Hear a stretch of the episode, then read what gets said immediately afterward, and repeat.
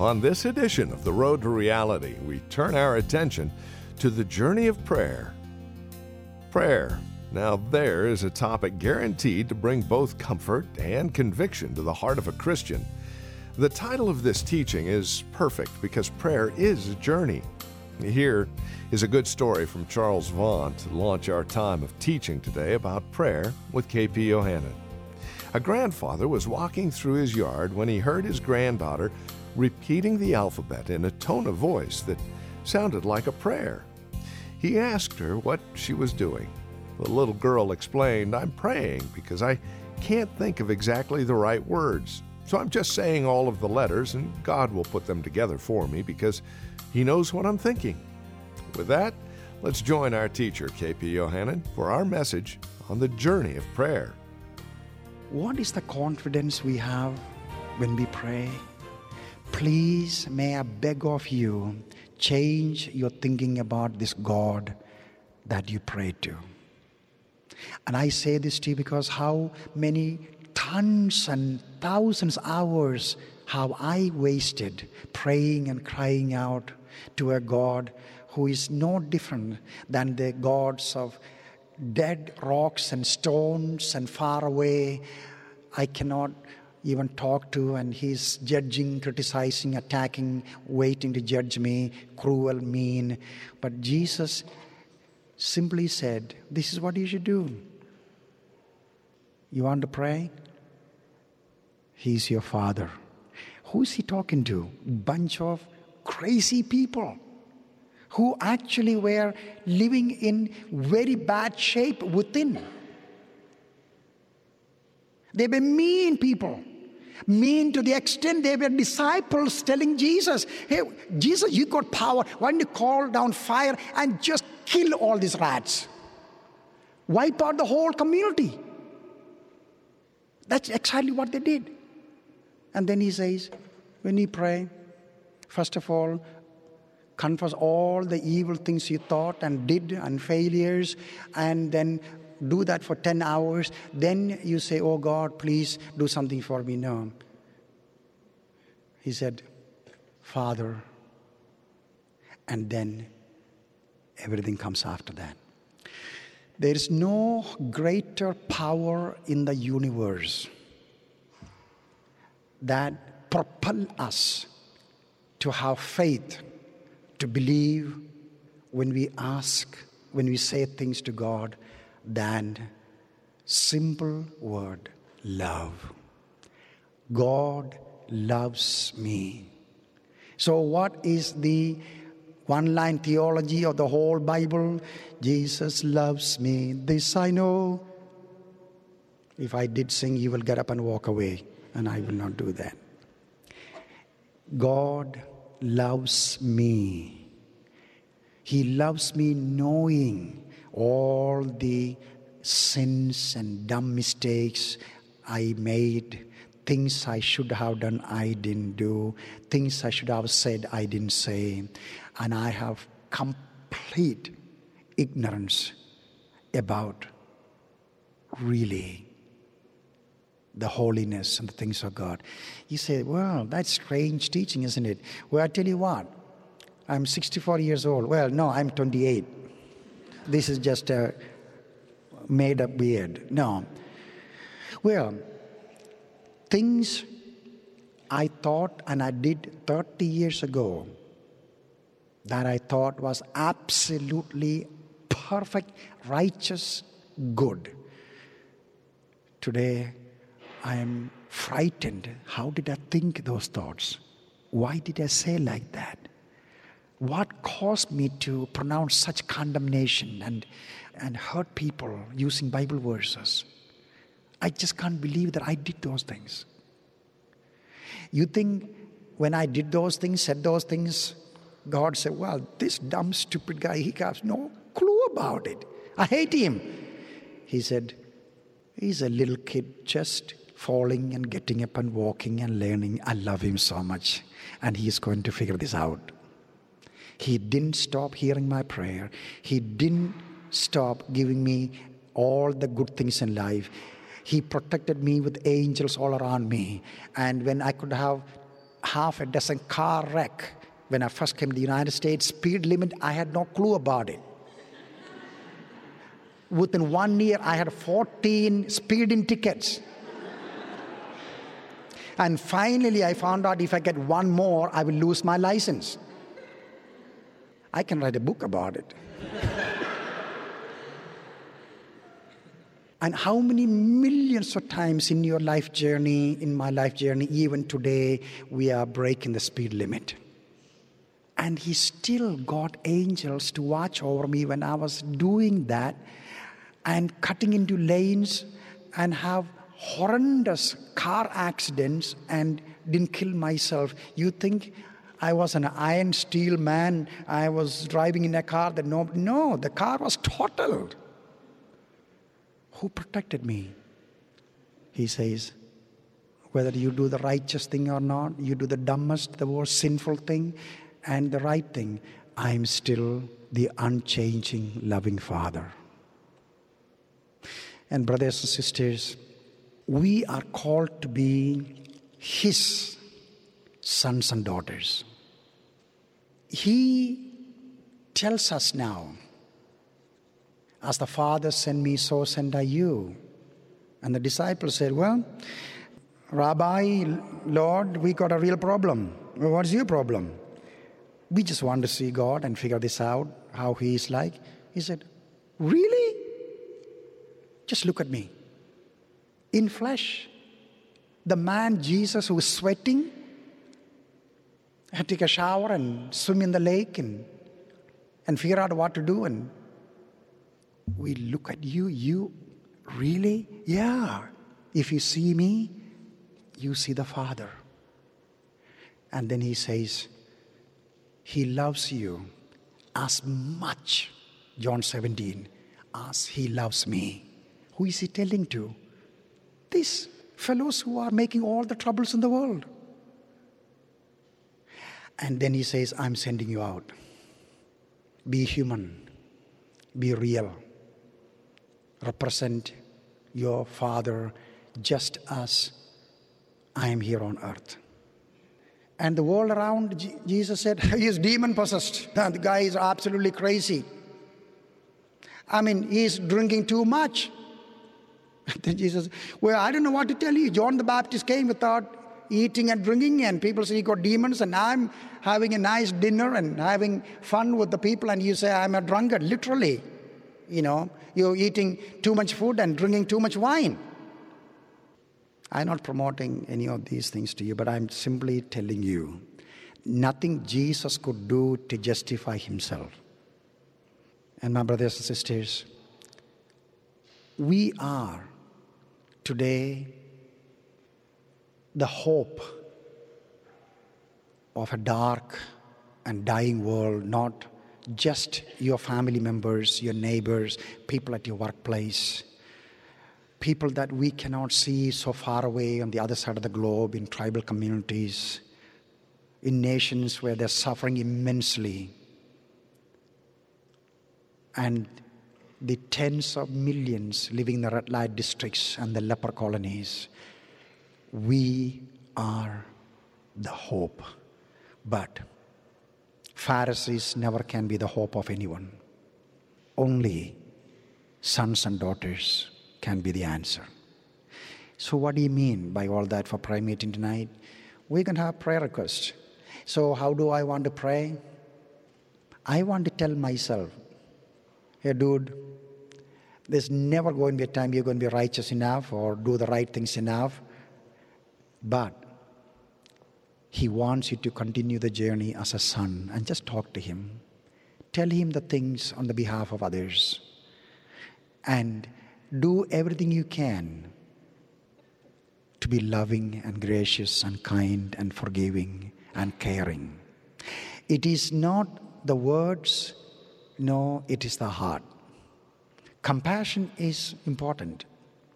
But when I studied in school, my teacher told me but empathy is more important.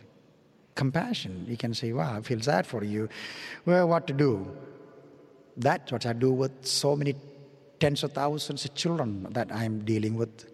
But when it comes to my little Hannah or Jonah or my children, I enter into their world and feels. That's empathy.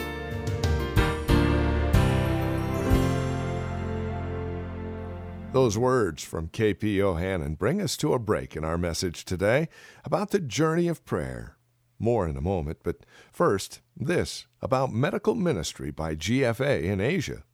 Many poor families in Asia are in constant danger of contracting malaria, a life threatening disease spread by mosquitoes. By using mosquito nets when sleeping, they can prevent most of the bites that cause this sickness. By providing money for mosquito nets, you can help keep a family healthy, as well as educate them about the importance of avoiding mosquitoes. Mosquito nets from GFA keep families safe from and protect a family from deadly malaria. For only $10 a single net can keep two to three people safe every night as they sleep. We'll have contact information at the conclusion of our program, but now let's rejoin KP Yohannan for more about the journey of prayer. So, you want to pray tonight? You say, Yeah.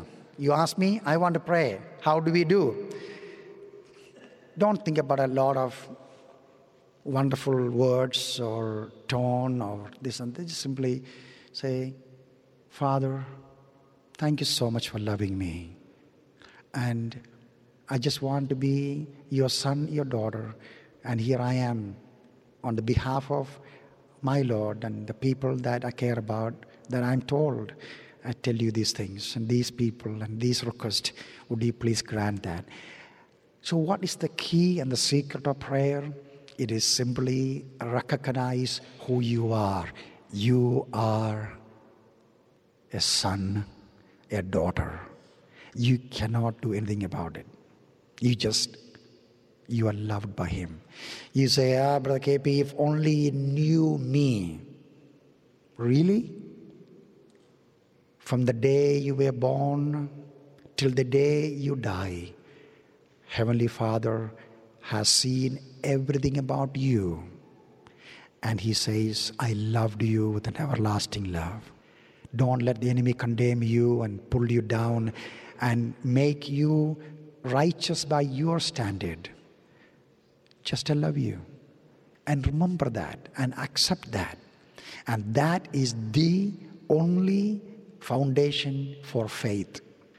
And the prayer of faith does wonders. One final little story. I never claimed, honestly, never, that I have a gift of healing. So you say, really? No, I don't. I don't have any gift of healing. I never claimed it to be. I never claimed I have a gift of faith. Honestly, I don't. There are people I know, they have all that. I'm just uh, struggling, falling down, you know, half the time crippled and walking through this life. But I do this radio broadcast. I've been doing it for 30 some years. And I sit in front of the microphone and I imagine in my mind, I'm talking to somebody way out there in a tiny village, in a tiny hut, at the side of a mountain, in a valley, just listening to me, just the little transistor, the radio. So I just talked to them. It so happened. One of the f- amazing stories they never can forget. This extreme northern part of the southern tip of India in a tribal community, a little woman who was not a believer, never been to any church, never read the Bible, has no clue about anything about this wonderful Jesus and redemption, hell, heaven, forgiveness, and all any other things. But she just happened to hear some stranger on the radio saying, You know what? God loves you. He cares so much about you. Whatever your problems, would you please tell Jesus, if you're sick, He's able to heal you. You are asking for something that nothing seems to work, talk to Jesus.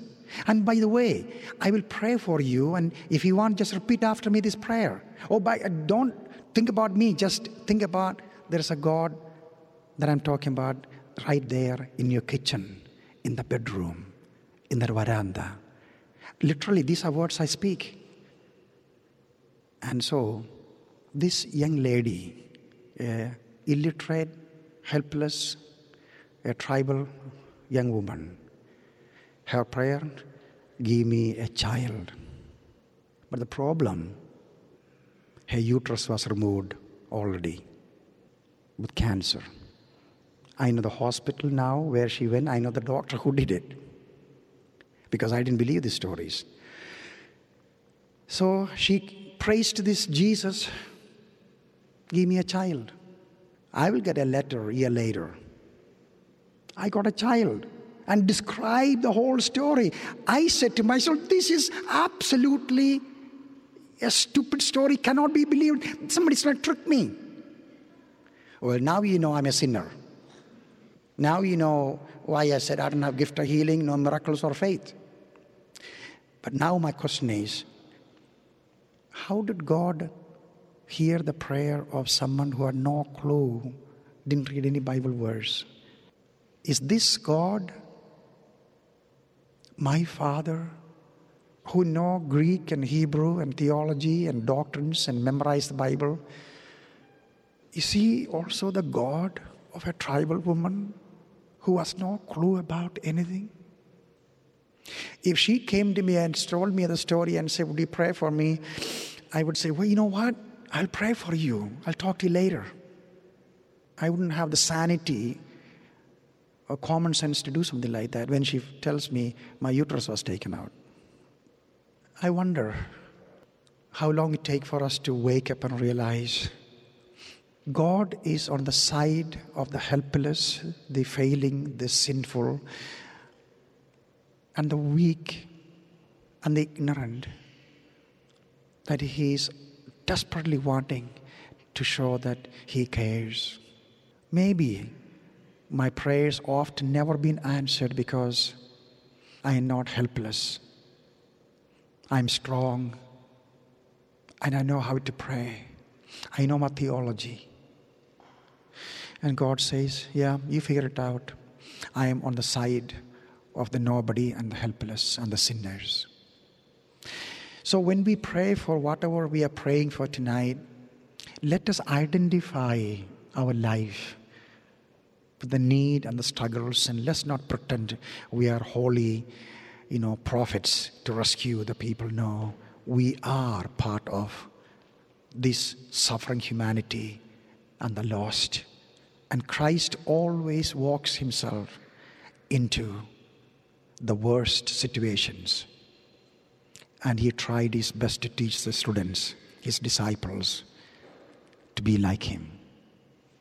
And may the Lord help all of us. And I'm in this journey of learning.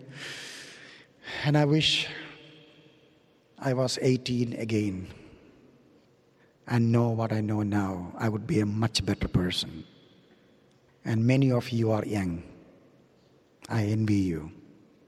And I pray that you will learn the earliest possible the love and the grace and the mercy of your Father so that you will not live in hurt and condemnation and defeat and not investing your life for things that are important. And our Lord, thank you for this evening, the incredible joy that we have, knowing that we are here on earth as dear Jesus, as you lived here on earth, for you send us to the hurting, the lost, the suffering, the unwanted, the rejected, the subhumans. Oh Lord, pray tonight that you will free us from ourselves and help us somehow that we will once again recover from guilt and aloneness and being aloof. But Lord, we can come to you and, and embraced by you and talk to you because you long to accomplish your purposes on earth through your love and your mercy, and we are the means. Tonight, as we go in this time of prayer, Lord, I pray you will please help all of us, all of us here in this prayer meeting and all the dear brothers and sisters watching us, being part of us throughout the world. Please, dear Lord, help us to embrace you, allow you to embrace us, and tell you the things that you put upon our hearts because we know you're a loving Father who answers prayer. And now, Lord, if there be someone, even one individual here tonight, and being part of this prayer meeting tonight, in their personal life journey, they failed, they're hurting, they're scared, they don't know what to do, don't even have any faith to pray and, and any hope, living in pretense, trying to figure out. Please, dear Master, would you please reach down and touch them deep within? Please bring healing and help them to know, Lord, you are not asking for any accounts.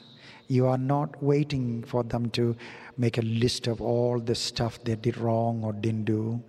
But Lord, you're waiting just for them to recognize you as the Father. Lord, we know that enemy don't want us to know this truth. I pray that our faith will be strengthened tonight, not based on our theology or righteousness, but rather your mercy and love being our Father, who only think and want the best for us and through us.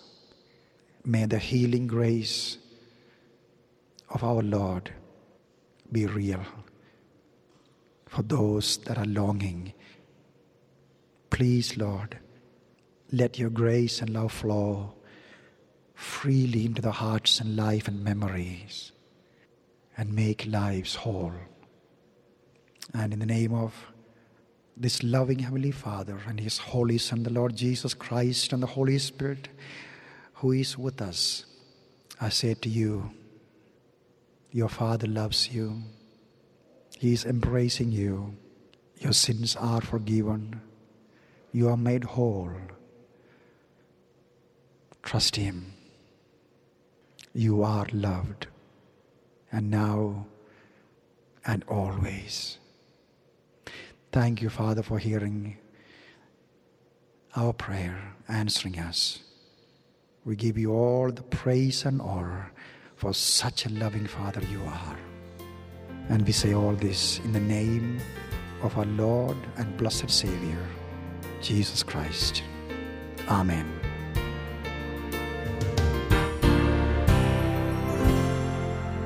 That is KP Yohannan here on our weekend edition of The Road to Reality, where we've been taking a journey of prayer.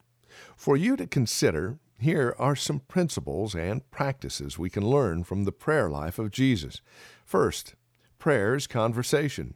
When you pray, you should not only seek, but take time to listen. And then prayer is diverse. There can be worship, confession, intercession, and petition. And prayer is a lifestyle. Pray throughout your day. Now, before we close, we want to let you know how you can partner with GFA in providing much needed medical help for the villages and slums of Asia. You can be involved in projects as diverse as sponsoring medical camps or sending a simple mosquito net. Here's how. You can be a real hero by sponsoring a free medical camp in Asia. Now, to do so, listeners in the U.S. should call 866 946 2742. In Canada, call 888 946 2742 to find out what GFA is doing in Asia to solve the medical crisis. The website for our Canadian friends is roadtoreality.ca. For those in the U.S., go to roadtoreality.org. Join us next time for more biblical insights and direction from KP Yohannan. The Road to Reality is presented by GFA.